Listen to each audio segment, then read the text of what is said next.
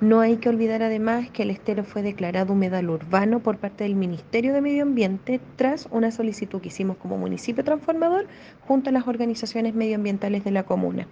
Y sobre él comenzamos el plan de gobernanza local con el fin de continuar con la preservación, concientización de su rica biodiversidad, porque ahí también está eh, nuestra rana chilena, que es una especie protegida pero en peligro de extinción.